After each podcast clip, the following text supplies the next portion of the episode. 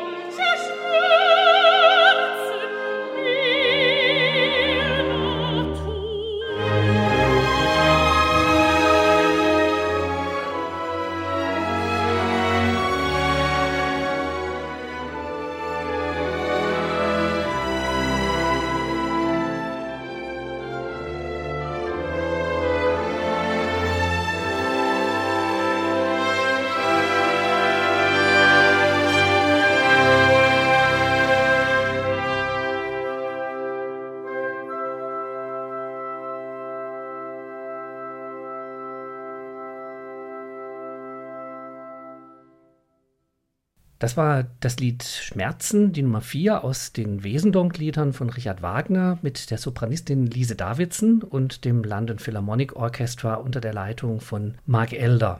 Ja, Lise Davidson ist natürlich eine vertraute Person für Sie durch die Tannhäuser-Inszenierung mhm. und sicherlich, glaube ich, auch so eine Hoffnungsstimme des Wagner-Gesangs. Ja, und ich hatte das Glück, tatsächlich eben kurz nach dem Tannhäuser 2019 mit ihr noch eine zweite Produktion zu machen. Direkt darauf folgend war das, glaube ich, auch ihre nächste Neuproduktion, Fidelio in London, am Royal Opera House dort. Da hat sie als Leonore ähm, debütiert.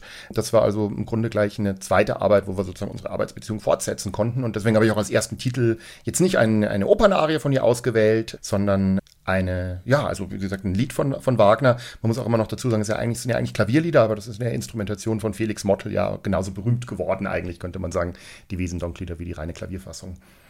Genau, und das ist ja eigentlich fast ein Nebenprodukt trotzdem einer Oper. Mhm. Nämlich viele Motive, die kommen auch in Tristan und Isolde wieder vor. Tristan und Isolde haben sie jetzt aber, glaube ich, noch nicht hm. Ich, ich, hatte mal ein Angebot und das ging dann auch zeitlich schwierig und wäre ganz, ganz kurz vor dem Tannhäuser gewesen. Das hatte ich dann abgesagt. Ich habe früher, als ich noch jünger war, gesagt, Tristan und Isolde ist tatsächlich eine Oper. Da bin ich mir gar nicht sicher. Ist vielleicht die einzige von Wagner, wo ich mir da nicht sicher bin, ob man sie überhaupt inszenieren muss. Also das ist ein Stück, das ja sehr im Grenzbereich eines eigentlich schon instrumentalen Theaters ist. Inzwischen würde ich das, glaube ich, nicht mehr so kategorisch sagen wie mit der Apodiktik der Jugend, aber es hat sich bisher noch nicht, äh, noch nicht gefügt tatsächlich. Aber tatsächlich sind sie schon sowas wie ein Wagner-Regisseur zumindest glaube ich, sind sie als Wagner-Regisseur sehr bekannt geworden. Das hat natürlich auch ein bisschen was mit dem Tannhäuser mhm. von 2019 zu tun, der von der Zeitschrift Opernwelt ja zur Inszenierung des Jahres gekürt wurde und sie damit dann auch zum Regisseur des Jahres. Aber sie haben auch andere Wagner-Opern gemacht, nämlich unter anderem die Meistersinger von Nürnberg und die Götterdämmerung, jetzt in unserem Sendegebiet, mhm. nämlich am Badischen Staatstheater in Karlsruhe. Und für beide also zumindest für die Götterdämmerung, wenn ich es richtig in Erinnerung habe, haben sie auch den Faust bekommen, diesen deutschen Theaterpreis. Genau, die Meistersinger waren nominiert, aber für die Götterdämmerung habe ich es dann bekommen. Und jetzt haben sie ja nicht so einen geradezu historistischen Zugang zu Wagner, würde ich jetzt mal sagen. Aktualisieren Sie das immer auf Teufel komm raus oder wie funktioniert es bei hm. Ihnen? Naja, also auf Teufel komm raus schon mal gleich gar nicht. Ich würde auch sagen, aktualisieren an sich ist ja natürlich das, was man vielleicht so auf der, auf, in der ersten Oberflächenwirkung an einem Bühnenbild oder so wahrnimmt. Aber das finde ich gar nicht das der entscheidende Punkt. Also ich glaube, gerade Wagner ist ein Komponist, der ja extrem, ich sag manchmal essayistisch fast komponiert. Also es gibt einen gar nicht so berühmten Wagner-Satz, der eines der entweder größten Understatements oder eine der größten Übertreibungen vielleicht eines Komponisten je sind, indem er sagt, er versteht sich gar nicht so sehr als Komponist, sondern eigentlich als Philosoph. Ich sage mal ein bisschen scherzhaft, wenn er nur das wäre, dann wäre er sozusagen wahrscheinlich nicht sehr berühmt geworden, weil als Philosoph kann er jetzt nun sozusagen den großen Meistern dieser Zunft nicht das Wasser reichen. Gott sei Dank hat er seine Philosophie nicht nur in Prosa, sondern tatsächlich in Musik umgesetzt. Und das ist deswegen, glaube glaube ich, ein sehr spezieller Komponist, weil die historische Einkleidung oder auch die mythologische Einkleidung eben bei Wagner schon von Beginn an das ist, was ich jetzt gerade beschrieben habe, nämlich eigentlich eine Einkleidung einer Theorie. Und deswegen ist es ein Komponist, den man, glaube ich, von szenisch von sehr, sehr vielen Seiten angehen kann, weil es eben nicht per se darum geht, eine historische Erzählung jetzt unbedingt in eine andere Zeit zu setzen, sondern eigentlich eine Welt zu finden, in der diese Fabel sich am besten entfaltet. Und dass das sehr, sehr oft mit einer Aktualisierung leichter geht, weil man dann als Zuschauer auch sehr, sehr leicht oder hm, einfacher einen Zugang zur Psychologie der Figuren hat, wenn die Verhaltensweisen zeigen, die man selbst kennt, ist das eine. Das andere ist aber, dass ich daraus keine Ideologie mache. Also ich habe auch hm, zum Beispiel mein Lohntrin war eine Inszenierung, die sehr, sehr stark tatsächlich auch mit der historischen Welt der Uraufführung gespielt hat. Meine Meistersänger haben hm, gespielt mit dem ja, mit diesem, mit diesem Widerstreit eigentlich zwischen der aktualisierenden Inszenierung und dem, was man vielleicht an Bildern von diesem Stück im Kopf hat. Meine Götterdämmerung war sehr, sehr reduziert, fast minimalistisch. Also ich versuche gerade bei Wagner oder gerade weil ich so viel Wagner mache, so muss ich es sagen, mich auch nicht im Ansatz zu wiederholen, sodass jedes Stück auch wirklich seinen spezifischen Ansatzpunkt bekommt und man nicht jetzt so einen, einen, einen Baukasten hat, den man da auf jeden Wagner drauf steckt oder äh, mit dem man jeden Wagner angeht, weil ich glaube, das würde auch der Singularität dieser Stücke und dieser Stückentwürfe nicht gerecht werden. Kommen wir vielleicht nochmal auf die Musik zurück von Wagner, also vor allen Dingen die Ebene des Gesangs, weil wir jetzt auch diese Davidson eben gehört mhm. haben, eine sicherlich der herausragenden Wagner-Stimmen unserer mhm. Zeit. Und das ist, stelle ich mir jetzt nicht so ganz einfach vor, diesen Wagner-Gesang da auf der Bühne umzusetzen. Das verlangt ja auch eine hohe Konzentration. Wie gehen Sie denn als Regisseur so damit um? Ich meine, in der Tannhäuser-Inszenierung, wo Lise Davidson mitgespielt hat, mhm. da ist viel aktionistisches Potenzial drin. Mhm. Bricht das dann irgendwie den Gesang oder wie arbeiten Sie da mit den Sängern mhm. und Sängerinnen? Ich habe nicht das Gefühl, dass es den bricht. Also ich glaube, in dem Moment, wo eine Bewegung oder ein Bewegungsprofil organisch aus der Musik heraus entwickelt ist, und das ist natürlich das, wofür Proben da sind, also deswegen ist ja eine Regie weit mehr als ein Konzept zu machen, sondern das dann wirklich mit dem atmenden, singenden, lebenden Sänger umzusetzen. In dem Moment habe ich eigentlich noch nie eine Szene erlebt, in der Aktionismus jetzt im wertneutralen Sinne den Gesang beschädigt hätte. Also im Gegenteil, ich habe sehr, sehr oft das Gefühl, und das spreche ich jetzt nicht nur von meinen eigenen Arbeiten, das gelingt einem ja auch nicht immer alles, aber da, wo sozusagen Oper gelingt, habe ich nie das Gefühl, dass ein Sänger dort, wo die Regie wirklich gut ist, durch die Aktion behindert ist, sondern eigentlich immer befördert ist. Und es gibt auch ganz selten, habe ich das Gefühl, Sänger, wo man das Gefühl hat, ah, sängerisch wäre das jetzt ganz toll und darstellerisch klappt es nicht, sondern meistens geht das dann doch Hand in Hand. Also sehr, sehr oft, wenn ich mit Dirigenten zum Beispiel über Sängern oder in unserer Produktion spreche, dann sind ganz, ganz oft die musikalischen Knackpunkte die ein Dirigent beispielsweise mit einem Sänger aushandeln muss, an ähnlichen Punkten, an denen ich auch szenisch was aushandeln muss. Also da gibt es doch eine Konkurrenz, die ich gar nicht so sehr als Widerstreit, sondern eher als eine Parallele erlebe, wenn ich das so abstrakt sagen kann. Jetzt haben Sie als zweites Musikbeispiel eigentlich so eine Stelle ausgewählt, wo man sagen kann, hier wird der Gesang dünn also es ist jetzt nicht gerade der Wagner-Gesang und es liegt natürlich auch an dem Interpreten, der jetzt in dem Sinne auch kein ausgebildeter Sänger ist. Nämlich es geht um Josef Bierbichler und Josef Bierbichler hat in einer Produktion mitgewirkt des Eisler-Materials von Heiner Goebbels mit dem Ensemble mhm. Modern. Und vielleicht hören wir das erstmal, wie er diesen äh, Teil Anmut sparet nicht noch Mühe hier vorträgt.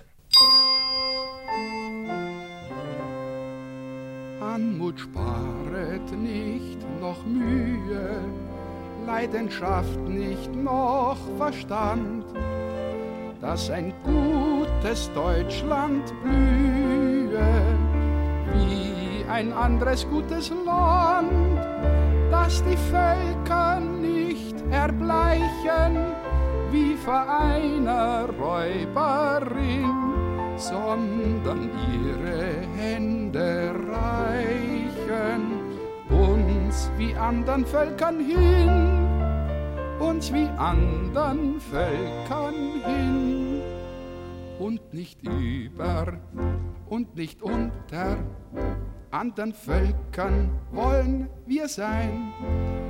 Von der See bis zu den Alpen von der Oder bis zum Rhein. Und weil wir dies Land verbessern, lieben und beschirmen wir's. Und das Liebste mag's uns scheinen, so wie andern Völkern ihr's, so wie andern Völkern ihr's. Also Josef Bierbichler mit Anmut sparet nicht noch Mühe aus Heiner Goebbels Eisler Material. Was ist das für Sie für eine Art von Gesang? Also ich habe es erstmal gar nicht primär wegen des Gesangs, sondern erstmal auch wegen des ästhetischen Gegenprogramms ausgewählt, den das zu Wagner bildet. Weil Eisler ist ja sozusagen gewissermaßen prototypischen Komponist, der eben wie viele Komponisten so der Brechtschule nicht unmittelbar auf Einfühlung und Empathie und auch das, was man gemeinhin mit Wagner verbindet, die gesamte Somatik des Menschen erstmal treffenden und in den Rauschzustand versetzenden Ästhetik einhergeht, sondern es ist ein Komponist, der sehr, sehr distanziert erstmal, ähm, sehr, sehr auch vom Gedanken her denkend komponiert und der aber gleichzeitig ich würde gar nicht sagen, so, so, trotzdem, sondern vielleicht sogar dadurch eine ganz andere Art von, ja, auch Emotionalisierung bewirkt. Zumindest geht mir das so. Und gerade diese Nummer, die auf einen Text von Brecht, auf die Kinderhymne ist, das ist eine Komposition, die wie soll ich das sagen, also sehr, sehr stark erstmal auf den Text geht bei Bierbichler, aber gleichzeitig natürlich auch gerade in dieser bewussten Negation von Schöngesang und von einer ausgebildeten klassischen Stimme eigentlich den Inhalt und die, die Haltung dieser Musik über ihre idealtypische Realisierung stellt und dadurch aber wieder eine ganz eigene Form von Schönheit annimmt, würde ich sagen. Und Josef Bierbichler hat ja noch etwas mit Bertolt Brecht gemeinsam. Er ist auch ein bayerisches Urviech würde ich mal sagen. Und Sie sind ja selber auch ein Bayer. ja, also so? ob ich ein Urwig bin, ist eine andere Frage. Pirpichler hat, ja, hat ja auch Brecht gespielt tatsächlich. Also das ist sozusagen nochmal eine, noch eine Parallele, genau. Ja, und bei Eisler muss man ja auch dazu sagen, Eisler ist ja durchaus eben auch wie Wagner, nur auf einer ganz anderen Ebene doch auch ein sehr philosophisch denkender mhm. und reflektierender Komponist. Das ist ein Komponist, den ich sehr schätze. Also ähm, interessanterweise hat er ja nie eine Oper geschrieben. Also er hat sich sehr lange mit einem langen Opernprojekt zum Fauststoff getragen. Das dann, also es war schon in der, in der Nachkriegszeit, das dann durch die Kulturpolitik der DDR explizit nicht gefördert oder sogar verboten wurde. Also es gibt quasi ein, ein Fragment, aber das ist nie komponiert worden. Also sehr, sehr schade, dass Eisler dazu nie kam. Aber es ist ein Komponist, den ich seinem gesamten Schaffen sehr, sehr interessant finde. Also ich habe auch ein Projekt, das immer noch so ein bisschen in der Schublade lagert, das auch wegen, wegen diversen Gründen bis hierhin noch nicht noch nicht stattfand. Das ist eine, eine Kopplung des Bachschen Weihnachtsoratoriums mit Eislermusik, was ich ursprünglich mal für das Deutsche Nationaltheater Weimar geplant hatte und was jetzt erstmal verschoben ist und vielleicht an einem anderen Haus rauskommt. Also ein Komponist, den man, glaube ich, auch fürs Musiktheater noch sehr, sehr gut gewinnen kann. Und wie ich vorher schon sagte, es ist eigentlich ein, ein Schönberg-Schüler, der so wirklich mit allen Wassern der Moderne gewaschen ist, aber gleichzeitig dann immer wieder ganz, einen ganz intimen, auch sehr einfachen Ton sucht, einfach um, ja, um zu den Menschen zu sprechen, wenn man das so pathetisch sagen will. Jetzt machen wir einen kleinen Sprung nämlich aus der Moderne in den deutschen Barock. Mhm. Nämlich es geht um Heinrich Ignaz Franz Bieber. Und sie haben da ein Stück ausgesucht, das ist eine Battaglia, mhm. also sein Instrumentalstück. Aber Battaglia ist natürlich natürlich immer das deutsche Wort im Kopf, der Krieg. Ne? Ja, und Eisler ist natürlich auch ein Komponist, der sehr sich mit dem Krieg auseinandersetzen musste, mit dem Exil, mhm. mit allen diesen Dingen. Bei Bieber ist das, glaube ich, ein bisschen beschwingter. Ja, aber trotzdem, ich sage mal, ein bisschen fast, fast instrumentales Theater avant la lettre, könnte man sagen. Es ist eine Musik, die in vielen Dingen, wie Sie sagen, beschwingt ist. Andererseits aber so ähm, fast ähnlich wie diese Goebbels-Paraphrase von Eisler, fast schon instrumentales Theater. Also es gibt da einen zweiten Satz, den ich wahnsinnig spannend finde. Direkt der zweite Satz dieser Bataille. Die liederliche Gesellschaft von allerlei Humor. Da erklingen sozusagen zehn verschiedene Melodien übereinander gelagert. Äh, also ein Quodlibet, aber das, was bei Bach beispielsweise in den Goldberg-Variationen in diesem Quodlibet ungeheuer elegant zueinander geführt ist, klingt hier fast kakophonisch nebeneinander. Und dann klingt auch dieser Biber fast schon wie mehr wie Eisler als äh, wie eine barocke Komposition, könnte man sagen. Dann hören wir das mal, diese Battaglia von Heinrich Franz Bieber mit Le Concert des Nations unter der Leitung von Jordi Savall. Música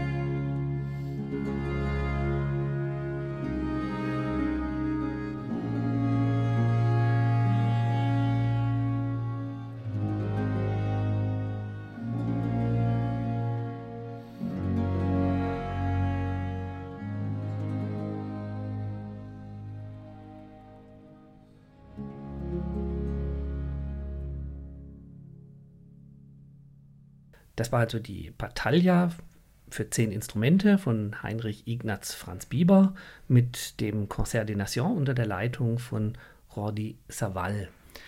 Jetzt haben Sie schon von instrumentalem Theater gesprochen. Also wenn ich mir das jetzt instrumentales Theater vorstelle, dann heißt das ja immer, es ist ein bisschen was Bildhaftes. Mhm.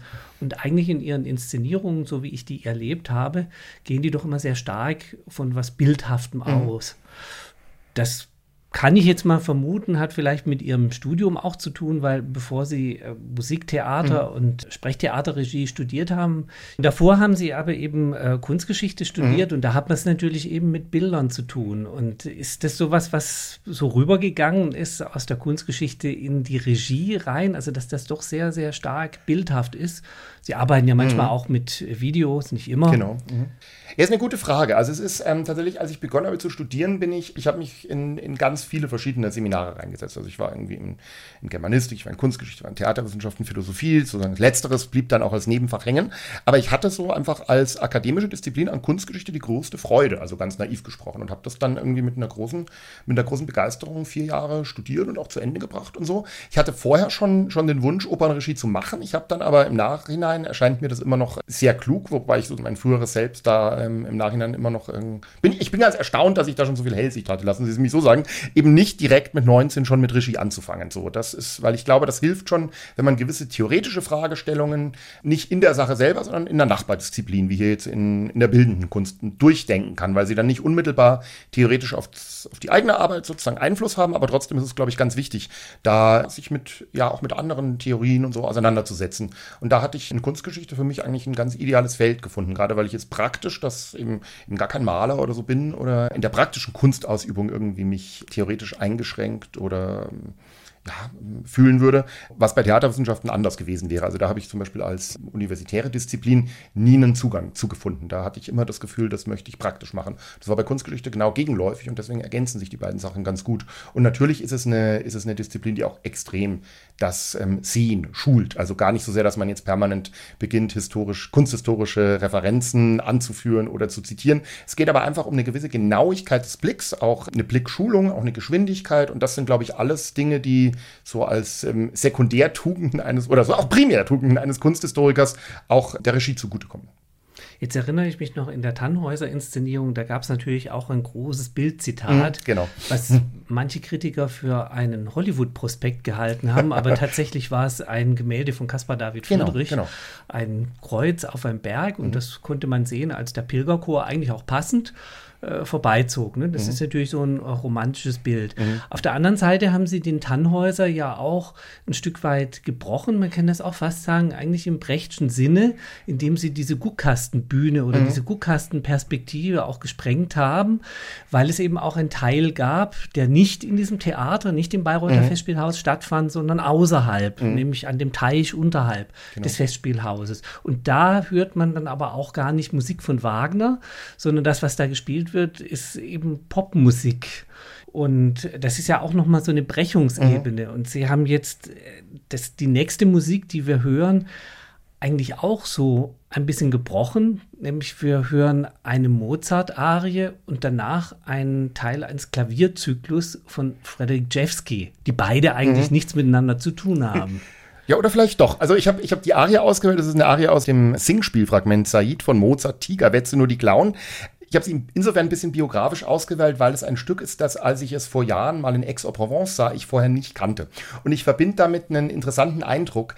Bei Mozart ist es nämlich ja tatsächlich so, dass seine sieben großen Meisteropern äh, jedem Musik, äh, musikinteressierten Hörer sehr, sehr bekannt sind. Und gerade so Dinge wie die Zauberflöte, die kennt man wirklich schon von Kind an. Und es fällt einem dann irgendwie, zumindest geht's mir so, irgendwann auch schwer, beim Hören immer wieder nachzuvollziehen und zu begreifen, was eigentlich das Spezielle, so Revolutionäre an dieser Musik ist, weil es einfach durch das viele Hören so zum Allgemeingut geworden ist. Und als ich in dieser Said-Aufführung saß und viel Mozart-Musik hörte, die ich eben nicht kannte, die aber sozusagen von schon einer extrem hohen Qualität ist. Also es ist das Stück, das Mozart vor dem Idomeo komponiert oder eben nicht zu Ende komponiert, sondern als Fragment hinterlassen hat, dachte ich, ah, so muss ich das ein bisschen angehört haben, als die Leute auch zum ersten Mal Figaro oder Don Giovanni hörten, weil es mich eben auch mit einer gewissen Unerwartetheit Getroffen hat. Was bei vielen anderen Mozart-Stücken, die ich zu gut kenne, eigentlich nicht mehr der Fall ist und was sehr, sehr schwierig ist, auch zu rekonstruieren. Wo ich aber auch immer ein bisschen meine Aufgabe sozusagen als Regisseur drin sehe, wie inszeniert man ein sattsam bekanntes Stück so, dass es trotzdem eigentlich wieder wie beim ersten Mal klingt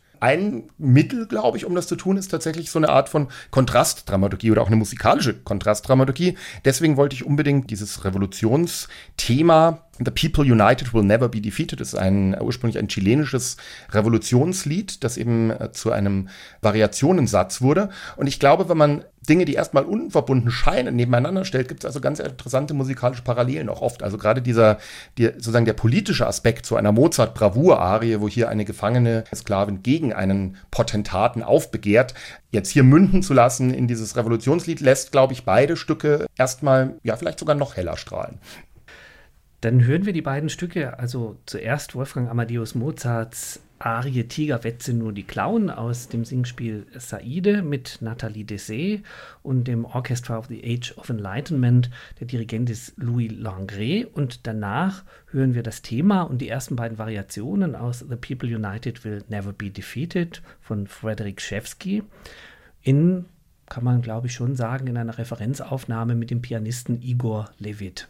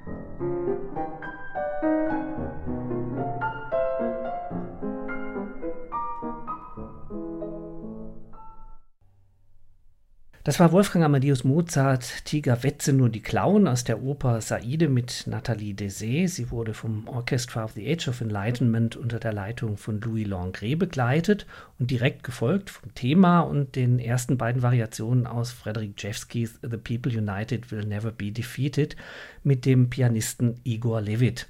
In SWR 2 zur Person ist heute der Opernregisseur Tobias Kratzer unser Gesprächsgast. So, wenn man jetzt diese beiden Stücke hintereinander hört. Man muss ja eins dazu sagen, Nathalie Dessay ist natürlich eine große Stimmvirtuosin. Mhm.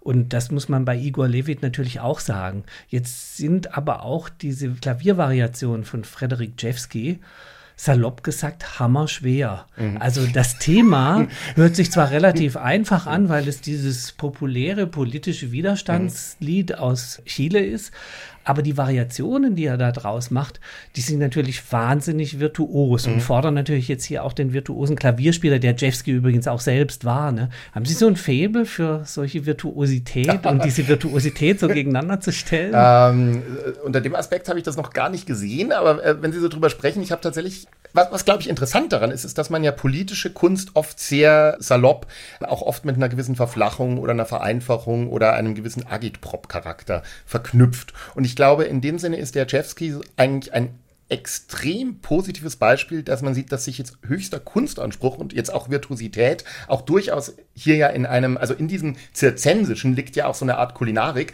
dass sich das aber nicht notgedrungen ausschließen muss mit einer politischen Botschaft, sondern dass im Gegenteil, wenn man sozusagen eine solche Aufmerksamkeit, eine solche Probenökonomie des, oder so ein Probenaufwand, den es ja auch erfordert, eine solche, eine solche Hingabe ans Detail, so, dass das in sich ja auch ein politischer Aspekt ist, sich dem zu widmen. Und das finde ich immer eine interessante Frage. Also, wo ist da das Wechselverhältnis zwischen dem, was eigentlich nur noch Botschaft ist und Ästhetizismus und ist das per se ein Widerspruch oder liegt nicht gegebenenfalls in, wie Sie es beschreiben, in so einer Virtuosität auch schon eine politische Aussage? Das ist ein sehr, sehr weites Feld. Ich würde das auch gar nicht jetzt mit einem Ja oder Nein beantworten, aber tatsächlich ein sehr interessanter Aspekt. Also nicht immer ist die simpelste, direkteste politische Kunst dann auch diejenige, die wirklich die politischste ist. So.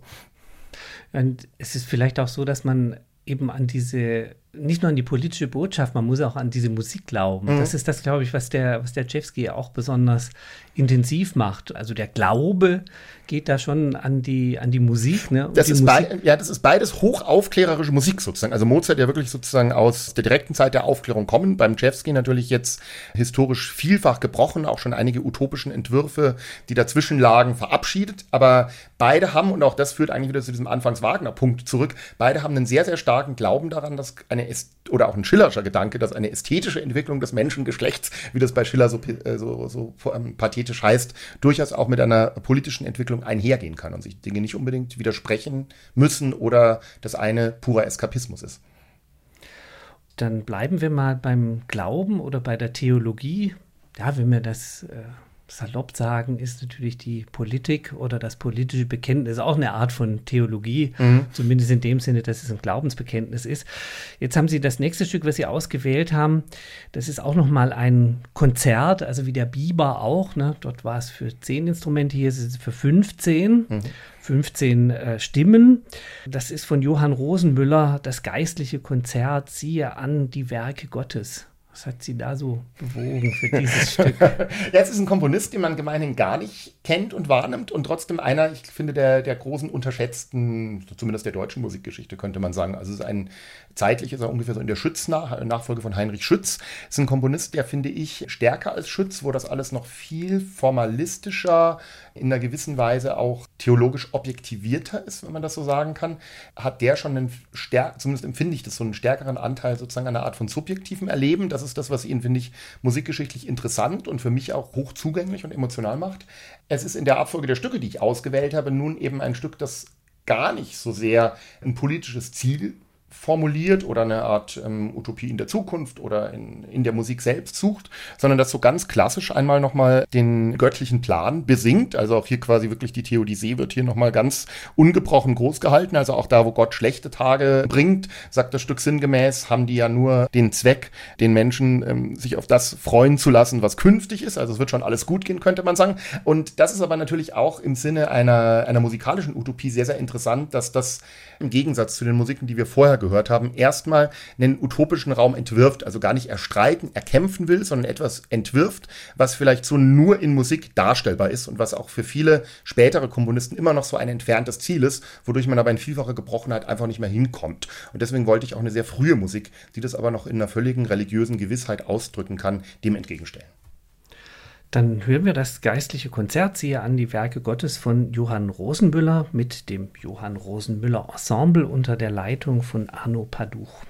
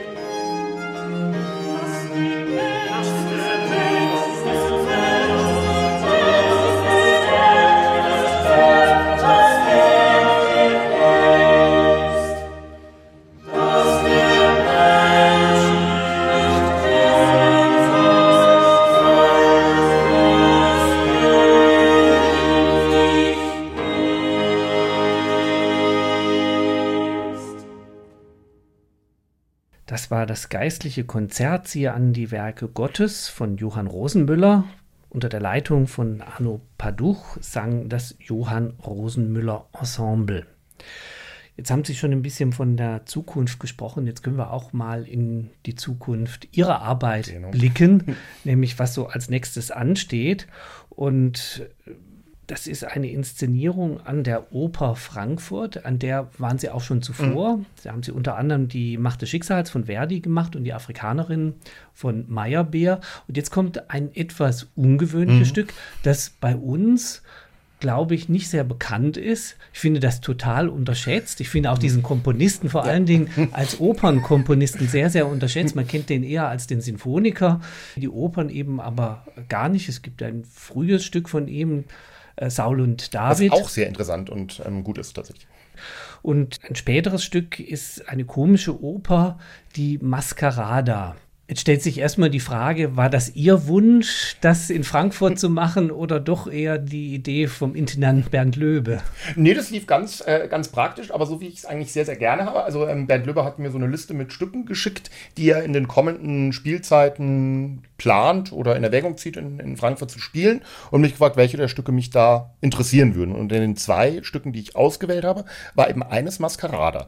Ich kannte das Stück selber auch vorher nicht. Also das, ich fand es spannend, mich damit zu beschäftigen. Also wie ich vorher schon bei Said gesagt habe, es ist ja ganz oft so, dass man so Repertoirestücke sich erstmal wieder fremd machen muss. Bei Karl Nielsen war das nicht nötig, weil das ein Stück ist, das ich eben bis dahin gar nicht kannte, das mich aber auch ungeheuer fasziniert hat beim ersten Hören schon, weil ich das Gefühl hatte, also in Dänemark ist es die Nationaloper, kann man sagen. Also da kennt das jedes Kind oder vielleicht auch ein bisschen stöhnend darüber vielleicht sogar. In Deutschland hat es eigentlich keine Aufführungstradition. Liegt natürlich daran, dass es in Dänisch ist.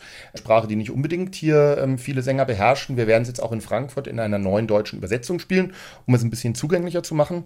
Es ist ein Stück, was merkwürdig aus der Zeit gefallen scheint, aber gleichzeitig wieder ganz in der Zeit ist. Also warum aus der Zeit gefallen? Weil es stilistisch jetzt nicht nach frühem 20. Jahrhundert tönt, sondern schon noch so einen sehr, sehr zugänglichen, teilweise neoklassischen, teilweise aber auch romantischen Tonfall anschlägt.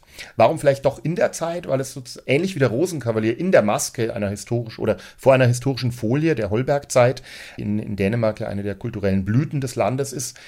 Ganz, ganz auch aktuelle Fragen zu persönlichen Identitäten, zu dem, wie man selber wählen kann, wer man sein möchte, was man auch mit der Vergangenheit macht. Diese Fragen streift das Stück, es führt die nicht jetzt in letzter Konsequenz durch, aber es, ähm, es hält die, die, Bälle so jonglierend, was eine gute Komödie ja leisten kann, in der Luft. Und damit wollte ich mich auseinandersetzen, gerade nach den vielen schweren Schinken, die ich so in den letzten Jahren oder auch den beiden großen Produktionen, die ich dort in Frankfurt gemacht hatte, die ja beide sehr große Grand Operas waren. Dann hören wir mal diese Heiterkeit mit der Arie des Hieronymus aus dem ersten Akt der Oper. Und ich sage wobei, jetzt, wobei man sagen muss, es ist, gar, es ist eine der weniger heiteren Arien. Also das ist eine Arie, die eher, also die hat einen sehr liedhaften Ton. Und es ist eine Arie, die das, was man heute vielleicht ganz klassisch als den alten weißen Mann bezeichnen würde, die sozusagen die patriarchale Figur des Stückes singt, Hieronymus, haben sie schon gesagt. Und der denkt in diesem Stück fast sentimentalisch an die Zeiten zurück, in denen eben noch nicht Maskenspiel herrschte, sondern in denen alle noch brav abends ins Bett Bett gingen, dem Gla eine Glaubensgewissheit hatten. Also es ist so ein, eine, eine Arie, die, wenn man es oberflächlich sieht, die gute alte Zeit sich zurückwünscht, die aber trotzdem diese Figur nicht desavouiert, sondern ihr in dieser Verzweiflung darüber eben aus der Zeit gefallen zu sein, auch eine große Würde lässt über den Komödiencharakter hinaus. Ja, dann hören wir diese Arie mit Stephen Milling als Hieronymus und es spielt das Danish National Symphony Orchestra unter der Leitung von Michael Schönwand und es ist die Arie aus dem ersten Akt und ich erspare uns jetzt hier mal den genauen Titel oder den Text, weil das Dänisch ist dann wahrscheinlich fürchterlich und wenn uns jetzt Dänen zuhören, wäre es auch nicht schön. Totum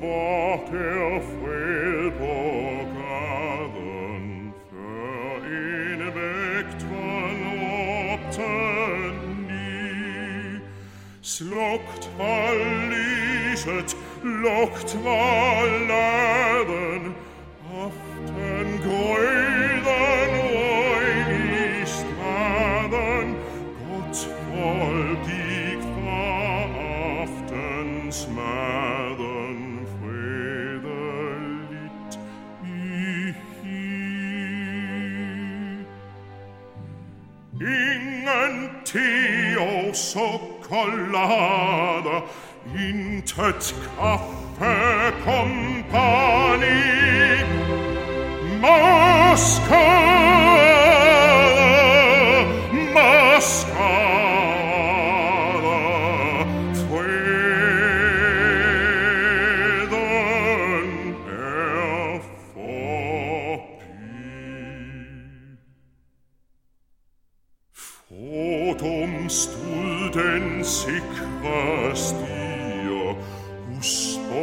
malmo huset sen, er bat at oss ennå.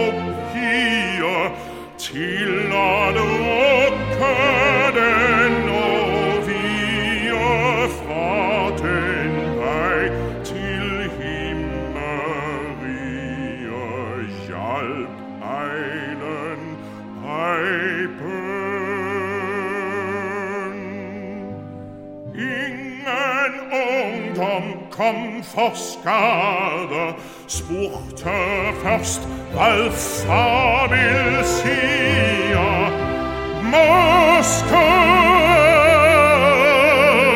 Moskva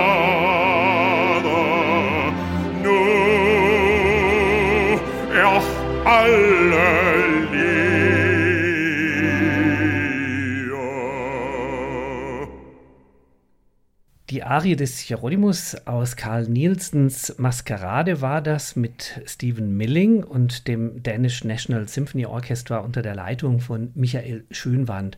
Und vielleicht doch auch noch, Herr Kratzer, ein Wort zum Sänger. Stephen mhm. Milling ist Ihnen natürlich auch ein vertrauter Sänger, weil er unter anderem in ihrer Tannhäuser-Inszenierung als Landgraf Hermann mitgewirkt hat. Genau, 2019 war der, der Onkel von Lise Davidson. Er ist als Premieren-Landgraf natürlich derjenige, der die Rolle auch kreiert hat bei uns.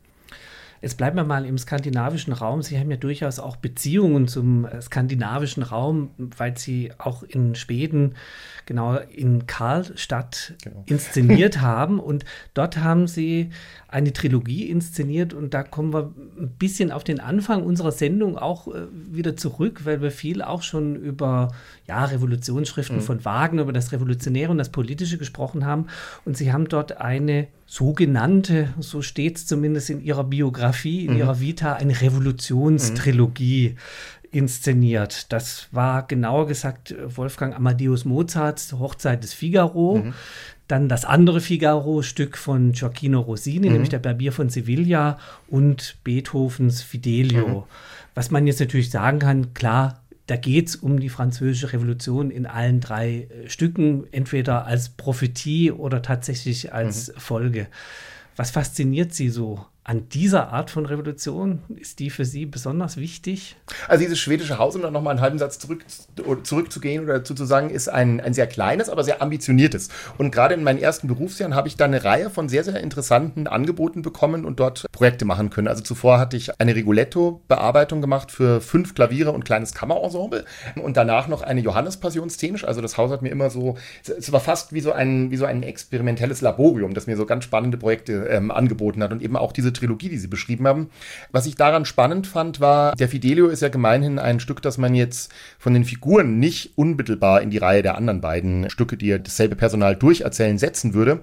Aber wir haben da trotzdem eine personelle Kontinuität hergestellt. Also die kleineren Figuren im Figaro, also gerade der Gärtner Antonio, seine Tochter Barbarina, die haben im Grunde im Fidelio plötzlich größere Rollen übernommen. Also aus dem Gärtner wurde Rocco, der Gefängnisleiter, und seine Tochter äh, Barbarina wurde Marceline aus Fidelio und haben so im Grunde auch in der Besetzungspolitik, auch das kann man ja nur an einem sehr kleinen, ensemblestarken Haus machen, haben so in der Besetzungspolitik auch diesen politischen Umschwung mitvollzogen, weil gerade eben die kleinen Nebenfiguren plötzlich das Gefängnis leiteten, also plötzlich in eine Art von Machtposition gekommen waren. Und in einer zweiten Pointe haben wir die Gefangenen im Fidelio. Es gibt zwei Solo-Gefangene, die üblicherweise nur mit zwei Chorherren besetzt werden. Die wurden besetzt mit Graf, und auch da hat der Dirigent mitgemacht, Gräfin aus dem Figaro. Also dass die beiden Hauptprotagonisten, die, die, die adligen Hauptprotagonisten aus Mozarts Figaro plötzlich nur noch zwei kleine chorsolistische Rollen hatten, weil eben ihre Bedeutung in der Revolution gesunken war und die beiden auch nachrevolutionär erstmal im Gefängnis einsaßen. Also so ließ sich allein über so ein kleines Besetzungsdetail bereits ein politisch-ästhetisches Gefälle herstellen, was im Rahmen dieses sehr kleinen, aber eben sehr ambitionierten Hauses möglich war. Und das fand ich interessant, da eben nicht nur auf einer erzählerischen Ebene diese, äh, diese politischen Umschwung mitzumachen, sondern ihn tatsächlich eben auch als eine ästhetischen in der Besetzungspolitik, aber auch in der räumlichen Situation, was wir dazu dann kreiert haben, Wandel ähm, sichtbar und erlebbar zu machen fürs Publikum. Jetzt haben Sie natürlich viel auch über Konzeption von Regie gesprochen und es gibt ja immer das Klischee vom Regietheater und mhm. vom Regisseur, der eigentlich gar keine Ahnung hat von der Musik, also der keine Noten lesen kann, sondern der immer nur aus dem Reklam Textheftchen inszeniert. Das ist bei Ihnen jetzt nämlich nicht der Fall und das bringt uns eigentlich auf die nächste mhm. Musik. Sie haben es nämlich wirklich richtig gelernt. Ja, also ich bin jetzt bei Weitem kein virtuoser Pianist, aber ich muss sagen, also in, gerade in meiner Zeit an der Theaterakademie August Everding habe ich als einen, der mich nicht so sehr pianistisch allein, weil dafür bin ich einfach nicht talentiert genug, aber sozusagen im Musikdenken war einer der Unterrichte, die mich da am meisten befruchtet haben, könnte man sagen, tatsächlich der Klavierunterricht. Deswegen habe ich als nächstes Stück eine Nummer ausgewählt, eingespielt von meiner Klavierlehrerin an der Musikhochschule Silke Avenhaus. Man muss ehrlicherweise dazu sagen, die Regiestudenten werden so ein bisschen nach Verfügbarkeit auch nochmal den Professoren aufgeteilt. Also ich bin da jetzt nicht ein Meisterschüler, der jetzt ähm, da ähm, tatsächlich spezifisch von Frau Abenhaus erwählt wurde, sondern man, ich hatte das große Glück, tatsächlich eben so eine Klaviervirtuosin, also wirklich eine große Künstlerin, als meine Lehrerin ein paar Jahre genießen zu dürfen und möchte ein bisschen was zurückgeben, indem ich jetzt den Hörern ihre Rossini-Interpretation vorstelle. Ja, das ist der Vals Lugubre für Klavier Nummer 4 aus den Péchés de Vieillesse von Gioacchino Rossini. Thank you.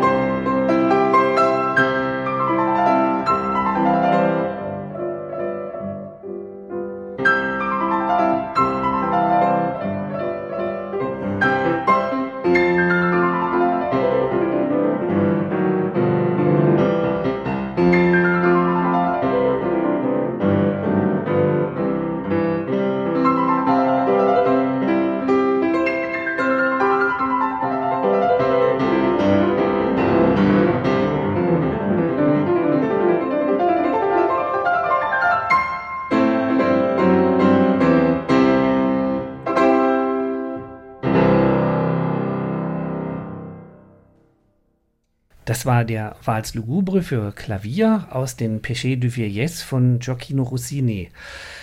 Das ist jetzt nicht eine Oper. Das wurde jetzt hier gespielt von ihrer damaligen Klavierlehrerin im Studium, Silke Avenhaus.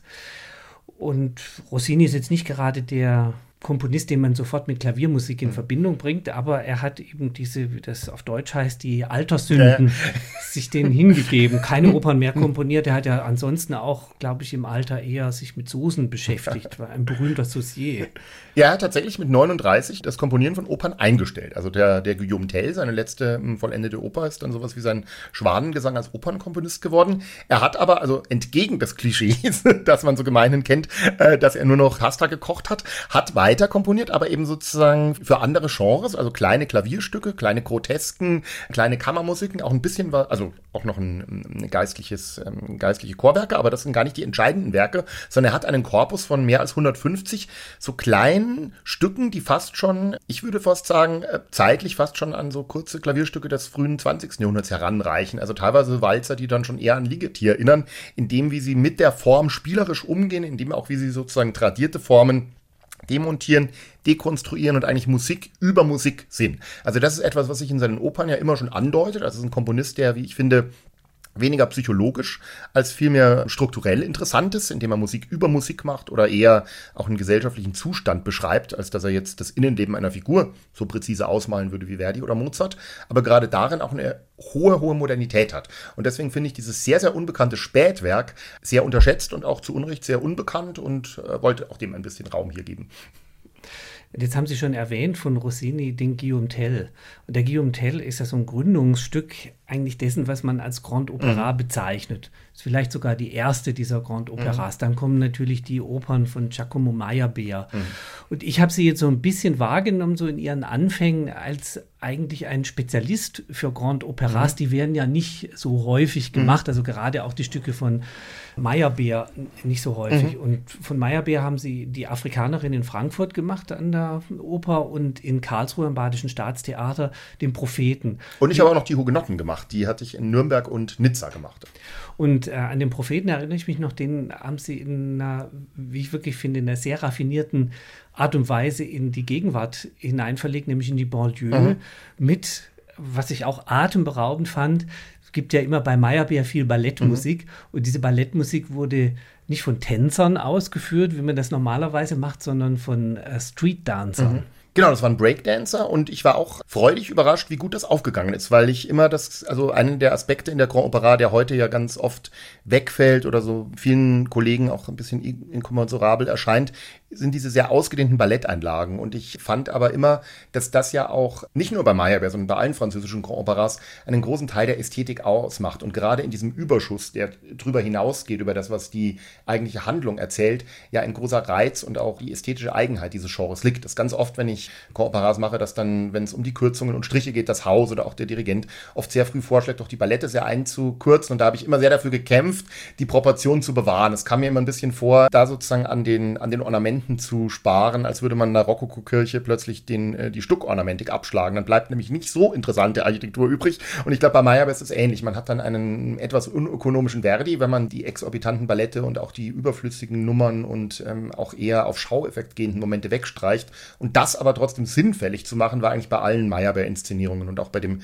Tell und mein Ziel als Regisseur. Und beim Propheten habe ich sehr, sehr stark versucht, die zeitliche Diagnostik, die Meyerbeer auch hat. Also tatsächlich, dass er einen ganz klaren, auch sehr bösen, sehr schwarzen Blick auf die Gegenwart nimmt, auch auf unsere Gegenwart zu setzen. Und da hat sich diese Musik sehr, sehr gut verbunden, eben mit einer Tanzform, die man gemeinhin nicht mit Meyerbeer-Opern verbinden würde. Jetzt machen wir nochmal einen kurzen Sprung zurück an den Beginn Ihrer Karriere. Es muss sein, und ich glaube, Sie haben diese Geschichte wahrscheinlich auch schon hundertmal erzählt und äh, müssen sie auch immer wieder erzählen. Aber sie ist einfach natürlich sehr schön. Sie haben an einem Wettbewerb teilgenommen für Opernregie. Das ist der Ring Award mhm. in Graz. Und den haben Sie auf eine ganz besondere Art und Weise gewonnen. Ich hatte zwei Konzepte, die ich eigentlich gleichwertig fand und bei denen ich nicht wusste, was ich, was ich einreichen sollte und habe dann zusammen mit meinem Bühnenbildner Rainer Selmer, der auch bei, jetzt bei meinen Produktionen immer noch bei allen mit dabei ist, zwei ähm, fiktionale Identitäten erfunden, die diese Konzepte eingereicht haben. Einmal war ich eine amerikanische Komponistin namens ähm, Ginger Holiday und einmal waren wir Teil eines osteuropäischen Künstlerkollektivs. Man muss aber dazu sagen, dieser Wettbewerb ist und rechnet sich das auch hoch an und ich finde das auch sehr sinnvoll. Erstmal einer, in dem Konzepte anonym beurteilt werden und erst erst in einem zweiten Schritt kommt dann die Vorstellung dieser Konzepte vor Publikum und da mussten wir dann auch diese beiden Pseudonyme leibhaftig werden lassen, also sind dann auch in, in verschiedenen Kostümierungen angetreten, um, wenn man diese Konzepte dann der Jury präsentiert, also es werden aus den Einsendungen erstmal zehn Konzepte ausgewählt von der Jury und davon waren wir eben zwei, die dann auch in unterschiedlichen Kostümierungen angetreten sind. Ich fand aber auch das erstmal so als theatralen Vorgang sehr wichtig, weil so ein Wettbewerb ist ja auch irgendwie erstmal eine etwas trockene und theoretische Sache und es soll ja irgendwie hier um Kunst und ähm, leibhaftiges Theater weitergehen und habe das also auch als eine Art von Meta-Performance begriffen, dass das dann solche Wellen schlägt und tatsächlich auch ein solches, ein solcher Referenzpunkt auch äh, nicht nur meiner Karriere, sondern auch meiner späteren Arbeiten äh, sein würde, hatte ich damals noch unterschätzt eigentlich, aber ähm, habe es dann mit einem gewissen Schmunzeln hingenommen. Man würde heute, also das ist jetzt schon sozusagen die zweite, zweite Reflexionsphase darauf, glaube ich, diese Frage auch nochmal anders stellen, so im Sinne oder im Lichte von heutigen identitätspolitischen Debatten. Also die Frage, was sagt die Identität eines Künstlers über das Kunstwerk aus? Oder anders gesprochen, kann man einer Inszenierung ansehen, ob sie von einem Landsmann des Komponisten gemacht ist, ob sie von einer Frau oder von einem Mann gemacht ist? Also das sind alles solche Diskussionen, die heute, glaube ich, in einem viel stärkeren Maße noch die öffentliche Diskussion prägen oder auch eine ästhetische Diskussion prägen, als das damals vor zehn Jahren bei diesem Wettbewerb der Fall war. Aber auch in der ironischen Reflexion auf diese Fragen waren wir da in, in gewisser Weise prophetisch, wenn ich das heute so rückblickend sage. Also für mich war es dann auch ein Lehrstück, sage ich immer noch. Ich habe äh, durch diesen Wettbewerb verstanden, dass Cosi van Tutte wirklich im, im, echten Leben auch funktionieren kann, weil ich tatsächlich in unterschiedlichen Kostümierungen innerhalb von, ich glaube, 40 Minuten von einem Kamerateam zweimal interviewt wurde und denen auch nicht auffiel, dass sie es da immer mit derselben Person zu tun hatten. Und es hat dann relativ lange gedauert, später beim zweiten Vortrag, bis dann so eine Welle der Erkenntnis dort durchs Publikum ging, weil man eben doch erstens sowas nicht erwartet und zweitens dann, glaube ich, das menschliche Hirn viel ergänzt. Also zum Beispiel habe ich auch als Teil dieses osteuropäischen Kollektivs keinen Akzent gesprochen, werde aber heute noch öfter mal darauf angesprochen, wie gut oder auch wie schlecht damals damals dieser Akzent gelungen sei. Und wir hatten uns aber nach längeren Proben entschieden, mit dem Pseudonym sehr spielerisch und offen umzugehen und uns da zwar eine, eine Perücke und einen Schnauzbart aufzusetzen, also auch wirklich in einer, in einer bewussten, fast schon klischeehaften Verkleidung, aber die Stimme nicht zu verstellen. Und offenbar ergänzt der Mensch dann doch Elemente, auch klanglich, die zum Kostüm dazu passen, sodass man eben gar nicht ein vollumfänglicher Stimmenimitator oder Parodist sein muss, sondern oft schon so ein kleines Zeichen reicht, um eigentlich ja so eine Identität auf Spur zu setzen. Sie hören SWR 2 zur Person. Unser heutiger Gast ist der Opernregisseur Tobias Kratzer. Und jetzt haben wir gerade ein bisschen was von der Synchronisation gesprochen, von Stimmwandel. Wir machen jetzt einen ganz heftigen Sprung und hören ein äh, Stück Filmmusik. Das ist der Titel Ein Mensch zu sein aus dem Disney-Film Ariel, die Meerjungfrau. Und das wird hier aber auch von einer gestandenen Opernsängerin dargeboten, von Diana Damrau. Und sie wird begleitet vom Royal Liverpool Philharmonic Orchestra unter der Leitung von David Chales Aber.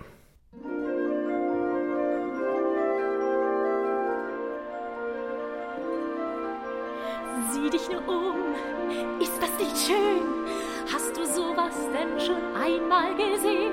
Glaubst du nicht auch, ich hätte viel, ich hätte viel schon erreicht?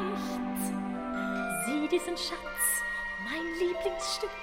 Ich hab's gefunden, fand ich nicht mein Glück. Siehst du dich um, glaubst du wohl? Klar, sie hat alles schon. Ich hab zahllosen Kram und viel Plunder. Ich erstick im Klimbim, sieh nur her. Willst du staunen? Her, kleine Wunder. Doch für mich reicht es nicht. Ich will mehr.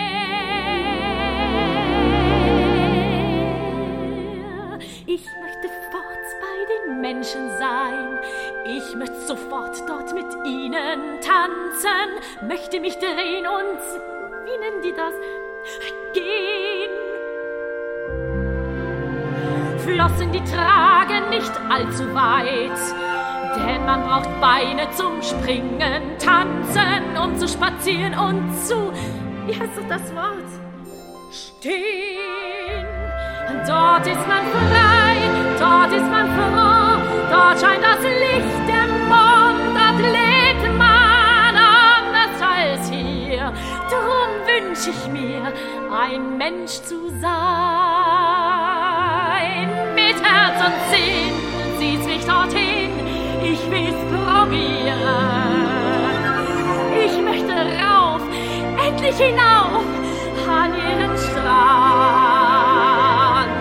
Will ihren Sand in meiner Hand, was man mir nur genannt, selbst spüren. Ich will's wissen, endlich wissen, ich bin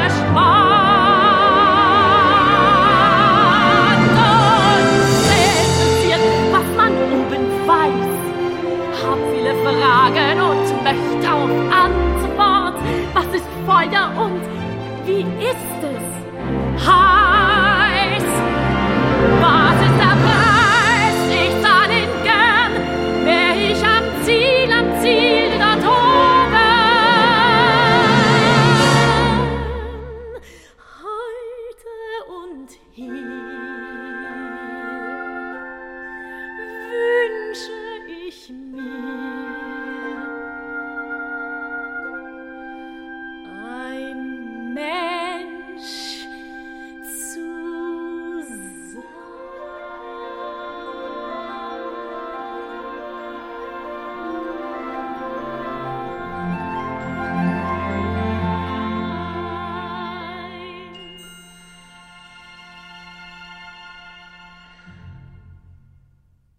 Herr Kratzer, was hat's damit auf sich? Ist Ja, das Ihr Hang zum Kitsch? So, äh, ich habe es tatsächlich ein bisschen als Guilty Pleasure reingepackt. Ich finde auch, dass es in dieser Interpretation von Diana Damrau im Film oder in der ersten Synchronisation des Films singt das Ute Lemper, also auch schon eigentlich eine, wie Sie gesagt haben, eine gestandene Sängerin.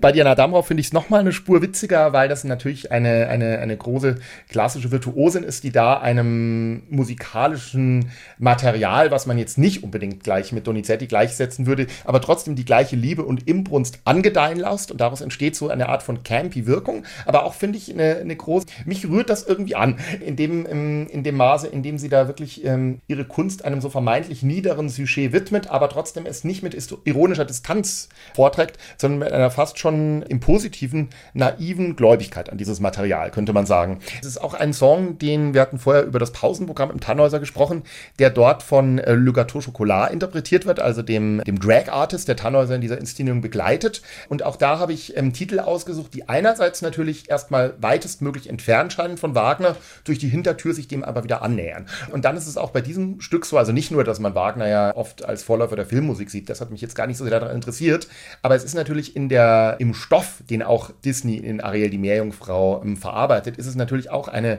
kulturelle Appro Appropriation, könnte man sagen, der deutschen Romantik, die so ja im Grunde auch Wagner mit seiner Tannhäuser-Figur macht. Und eine gewisse Pointe der Inszenierung, die in ihrem, ihrem, in ihrem ersten Akt auf dem Parkplatz eines deutschen Märchenparks spielt und letzten Endes auch das nachgebaute Bayreuth so ein bisschen in die Tradition dessen, was wurde eigentlich aus der Philosophie, was wurde eigentlich aus den gedanklichen Konstruktionen, was wurde aus den Mythen der deutschen Romantik, sind die auf den Hund gekommen, sind die kommerzialisiert, sind die vielleicht auch in dem Moment, wo sie in zu populärem Allgemeingut abgesunken sind, vielleicht noch äh, bedeutender geworden, gar nicht nur profanisiert worden, sondern wirklich ins Alltagsverständnis hinübergewandert. In dieser Traditionslinie steht auch so ein in Teilen sicher kitschiger und verflachender Film wie Ariel die Meerjungfrau, der den Udinenstoff oder auch vor allem den Anderschen Meerjungfrauenstoff aufgreift. Aber gleichzeitig ist es natürlich auch ein, ein Film, der für viele, viele Zuschauer die Erstbegegnung mit so etwas darstellt. Und ähm, deswegen würde ich das gar nicht gering schätzen. Es hat auch eine in, innerhalb seines Genres eine große Meisterschaft tatsächlich. So, und bei Ihrem nächsten Titel, das ist jetzt auch nochmal ein bisschen ein Quersprung raus aus der klassischen Musik oder der Opernmusik raus, hat aber tatsächlich etwas mit Oper zu tun. Und bei diesem Titel, da könnte man Sie jetzt fragen, wie sind Sie denn überhaupt in die Oper reingekommen und warum hat man Sie denn in die Oper reingelassen?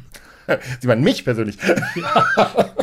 also der Song ist erstmal Auch den habe ich weniger biografisch ausgewählt, als vielmehr, dass ich es fand, dass ich wollte das Feld hier also gerade nach der, nach der Ariel noch mal ein bisschen zum Populären hin öffnen. Und das ist der Titel einer amerikanischen Musical-Künstlerin, Callie O'Hara, die aber auch an der Met singt, also dort in der lustigen Witwe oder ich glaube sogar in Cosi van Dutte und im Grunde diese Doppelexistenz zwischen High and Low in diesem Song zur Anschauung bringt, indem sie sagt, they don't let you in the opera if you're a country star und sozusagen zwei sehr konträre musikalische Welten gegeneinander setzt. Ich selber identifiziere mich jetzt damit nicht unmittelbar, weil ich tatsächlich schon sehr, sehr früh, muss ich sagen, zwar in einem beschaulichen äh, Dorf in Bayern aufgewachsen bin, aber musikalisch tatsächlich jetzt nicht unbedingt von der Country-Musik herkomme.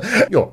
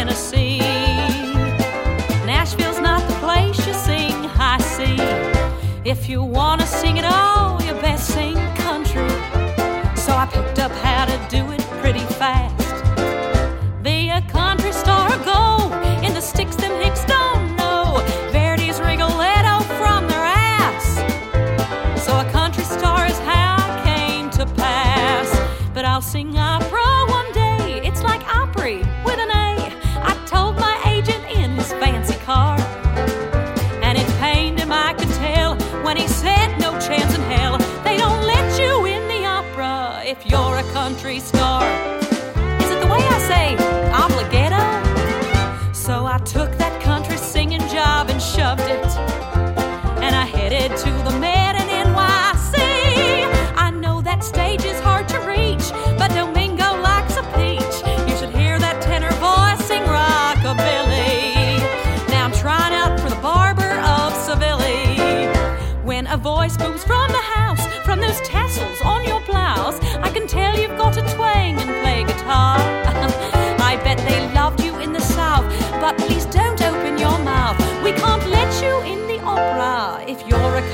star, cause no patron trusts an opera in the hands of a country star.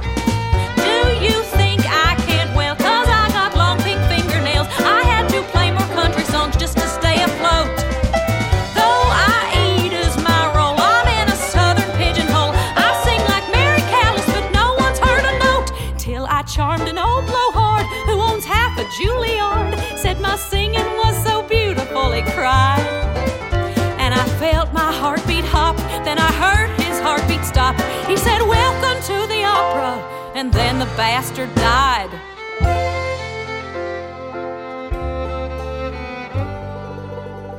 Well, time went by. I gave up on the opera. Grabbed a man, got ready for a kid. Though La Scala never called, my ears still get enthralled when I hear a great soprano blow her lid. So head up to the opera house, I did. But as vibratos start to shake, I feel my water break. I'd never even make it down the aisle. If you'd have been there, you'd have seen in that second mezzanine. First ahead, then two feet from my $90 seat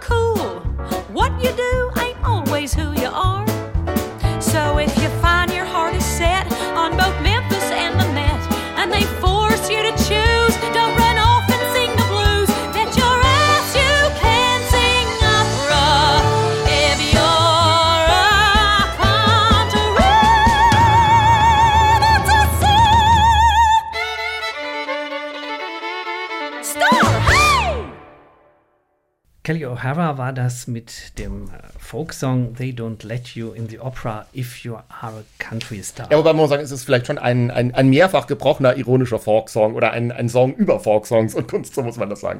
Das ist ja fast eine, wie soll ich sagen, fast eine, eine moderne Ballade, könnte man sagen, mit einem großen, ja, humorvollen Plot-Twist. Ja, jetzt salopp gesagt, ist die nächste Komponistin vielleicht weniger mit so viel Humor und so viel Selbstironie ausgestattet, aber sie ist für sie, glaube ich, ganz äh, wichtig. Die Rede ist von Olga Neuwirth. Ach, das würde ich gar nicht sagen. Also ich glaube, es ist eine, eine in hohem Maße humorvolle Komponistin, die also gerade in der, also auch im, in ganz anderer Weise High und Low verbindet, die also eine große Lust an der Groteske hat. Also nicht umsonst sind die, sind viele Libretti von ihr oder auch andere Musiken basieren auf, auf Texten von Elfriede Jelinek, also die gerade in so einer sehr, sehr humorvollen Fügung von erstmal nicht vereinbarem eine ganz eigene Klangwelt erschaffen hat. Olga Neuwirth ist eine Komponistin, ich wollte immer als Diplom ähm, an der Hochschule drei frühe Stücke von ihr aufführen. Das hat dann nicht geklappt, weil ich dann schon begann, an, an Häusern zu inszenieren und dann nie mehr sozusagen dieses Projekt verwirklichen konnte. Also ich habe da sozusagen noch ein, eine, eine Art offene, keine offene Rechnung, aber doch ein offenes Projekt irgendwie so in, trage ich mit mir herum. Ja, ich habe ein Stück ausgewählt, was mir auch für einen Ersthörer erstmal oder auch für, fürs Radio eigentlich am zugänglichsten erschien, ist der vierte Satz aus ihrem Bratschen-Konzert. Das ist, glaube ich, das einzige Konzert, das nach einem literaturwissenschaftlichen Buch benannt ist. Remnants of Songs ist eine literaturwissenschaftliche Studie über Baudelaire und Celan, den sie sozusagen zum ersten Teil dieses Titels gemacht hat. Das zweite, und da ist der Humor eigentlich schon drin, bricht das mit an Amphigory, also ein englischer Begriff für sowas wie, wie groteske, dadaistische äh, Paradoxien. Also da sind auch schon zwei Welten zusammengespannt im Titel dieses Bratschen-Konzertes, die man vielleicht nicht unmittelbar zusammen bringen würde. Also wirklich eine, äh, eine Frage über Traumata in den Gedichten Baudelaires und Celans und dann eine, ja, fast dadaistische Gegenüberstellung. Und in diesem vierten Satz, der langsame Satz aus diesem Bratschen-Konzert übertitelt Sils Maria, also wahrscheinlich auch in Allusion zu Nietzsche, der da ja gewirkt hat, ist eine ja, ich finde auch wieder sehr fast szenisch, gestisch nachvollziehbare Musik. Also eine unglaublich schöne Bratschenlinie, wo, die sich immer wieder versucht zu behaupten gegen die, wie auch immer man das deuten will, sozusagen gegen Orchester-Tutti, die da immer wieder dazwischen fahren, die sozusagen auch versuchen, diese, diese wunderschöne Bratschenlinie sozusagen harmonisch aus der Bahn zu werfen. Also im Grunde wie so ein Störmanöver, entweder des Unterbewussten oder der Welt draußen, gegen das sich sozusagen die Schönheit dieser Musik immer wieder Bahn bricht und behaupten muss. Das finde ich ein ungeheuer starkes Konzert und auch einen ungeheuer starken Satz. Dann hören wir ihn mit dem Bratschisten Antoine Tamisti und er wird begleitet vom ORF Radiosymphonieorchester. Die Dirigentin ist Susanna Melki. Musik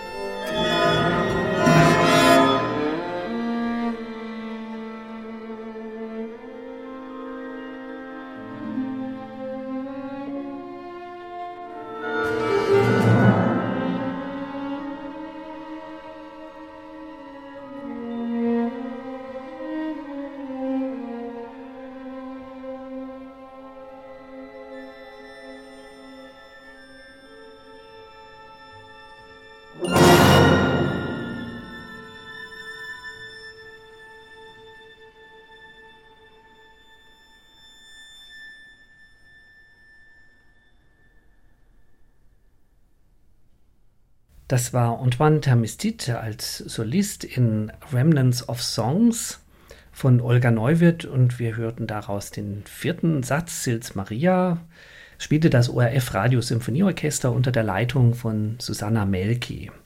Über Lieder, Stücke auch imaginäres Theater, was man mit Liedern ja auch machen kann, haben wir auch schon gesprochen. Jetzt kommt auch noch mal ein Lied von einem großen Liedkomponisten mhm. der Romantik, ein Zeitgenosse Richard Wagners, nämlich Robert Schumann. Genau, also der Spielmann von Robert Schumann ist das vierte von fünf Liedern, Opus 40.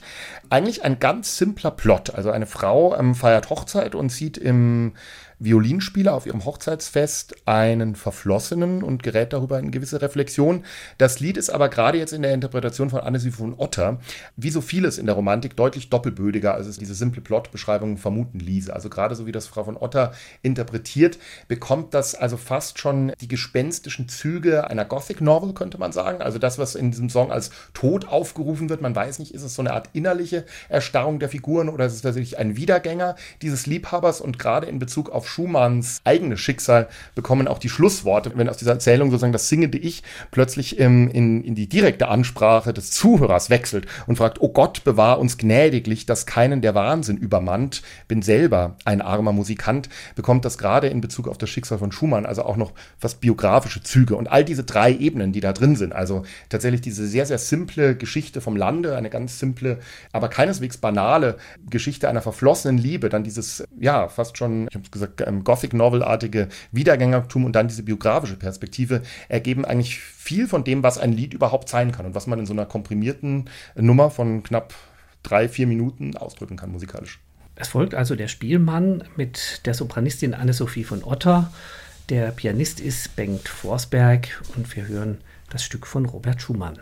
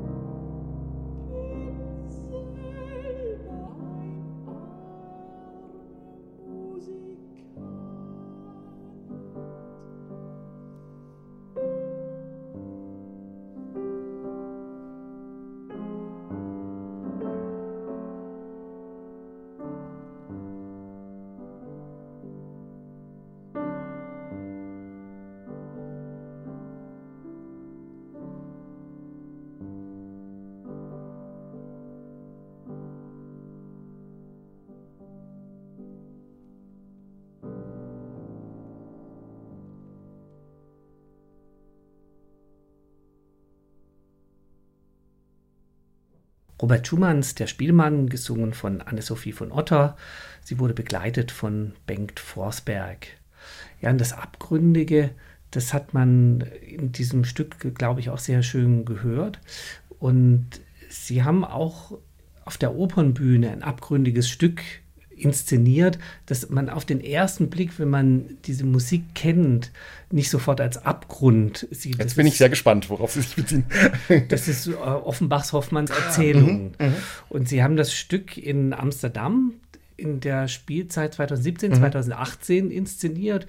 Und wenn man das sieht, das ist ein bisschen in die Gegenwart gerückt. Auf der anderen Seite gibt es sehr, sehr viel Bildhaftes, was auf diese Welt eben von Mhm. Hoffmann zurückführt. Aber wie ich auch ein bisschen finde, in was ganz Abgründiges. Man hat auch so Assoziationen an Filme von David Lynch. Ja, es ist tatsächlich auch eine Produktion, in der ganz stark eine, eine ganz starke Dominante das Bühnenbild von Rainer Selmer war, das sogar eigentlich die Lesart inspiriert hat. Also es war tatsächlich ein, ein sehr, sehr starker visueller Entwurf, der mich dann auch wiederum zu einer Lesart inspiriert hat, der dieses Abgründige, was Sie jetzt beschreiben, finde es vor allem dann interessant, wenn es sich im Sinne des Freudschen Unheimlichen aus einer falschen Vertrautheit mit etwas, was man kennt, ergibt. Und in dem Fall war für mich der Schlüssel nicht nur die Bildwelt, die Sie jetzt so, so schön und präzis beschrieben haben, sondern tatsächlich die Figur der Muse, die ja immer bei Hoffmann dran ist und die man immer so ein bisschen vernachlässigt. Und ich hatte das Gefühl, eigentlich ist die Frau seines Lebens da immer an seiner Seite und er sucht das wahre Glück doch immer in anderen Welten. Und jede dieser Welten war im Grunde eine verschobene Perspektive auch auf etwas, was er so direkt und ja gerade vielleicht, weil es zu nah war, nicht greifbar neben sich hatte. Und daraus hat sich so ein ganz merkwürdiges oder ganz spannendes Mischverhältnis ergeben zwischen eigentlich fast einem Beziehungsdrama von zwei Menschen, die so nah sich sind, aber doch nicht zueinander kommen können und gleichzeitig den Welten, die das dann hervorgebracht hat. Ja, wenn Sie sagen Durchbrechung der Vertrautheit, das finde ich auch ein sehr schönes Stichwort eigentlich für Ihre ganzen Inszenierungsansätze. Die haben ja immer auch ein bisschen damit was zu tun, dass das Vertraute eben nochmal gebrochen wird und dass wir es dann neu sehen und hören. Und das ist, glaube ich, auch bei unserem letzten Musikstück der Fall. Das ist auch ein bisschen zu vertraut, zumindest der Komponist mit einem Stück. Es geht nämlich um Luigi Boccarini. Aber wir hören jetzt nicht das Menuett von Boccarini, sondern ein Orchesterstück, ein Instrumentalstück, das von einem Komponisten des 20. Jahrhunderts bearbeitet worden ist, nämlich von Luciano Berio.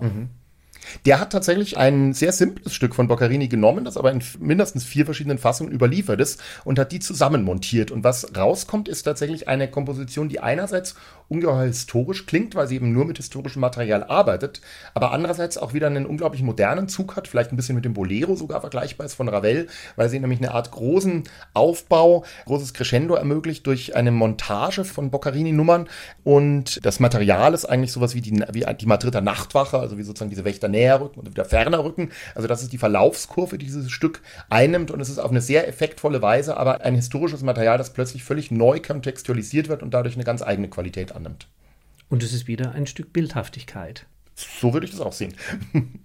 Dann hören wir das mal die Quattro Versioni Originali della Ritirata Notturna di Madrid von Luigi Boccarini hier in dieser Fassung, Bearbeitung von Luciano Berio und der Komponist dirigiert hier das London Symphony Orchestra.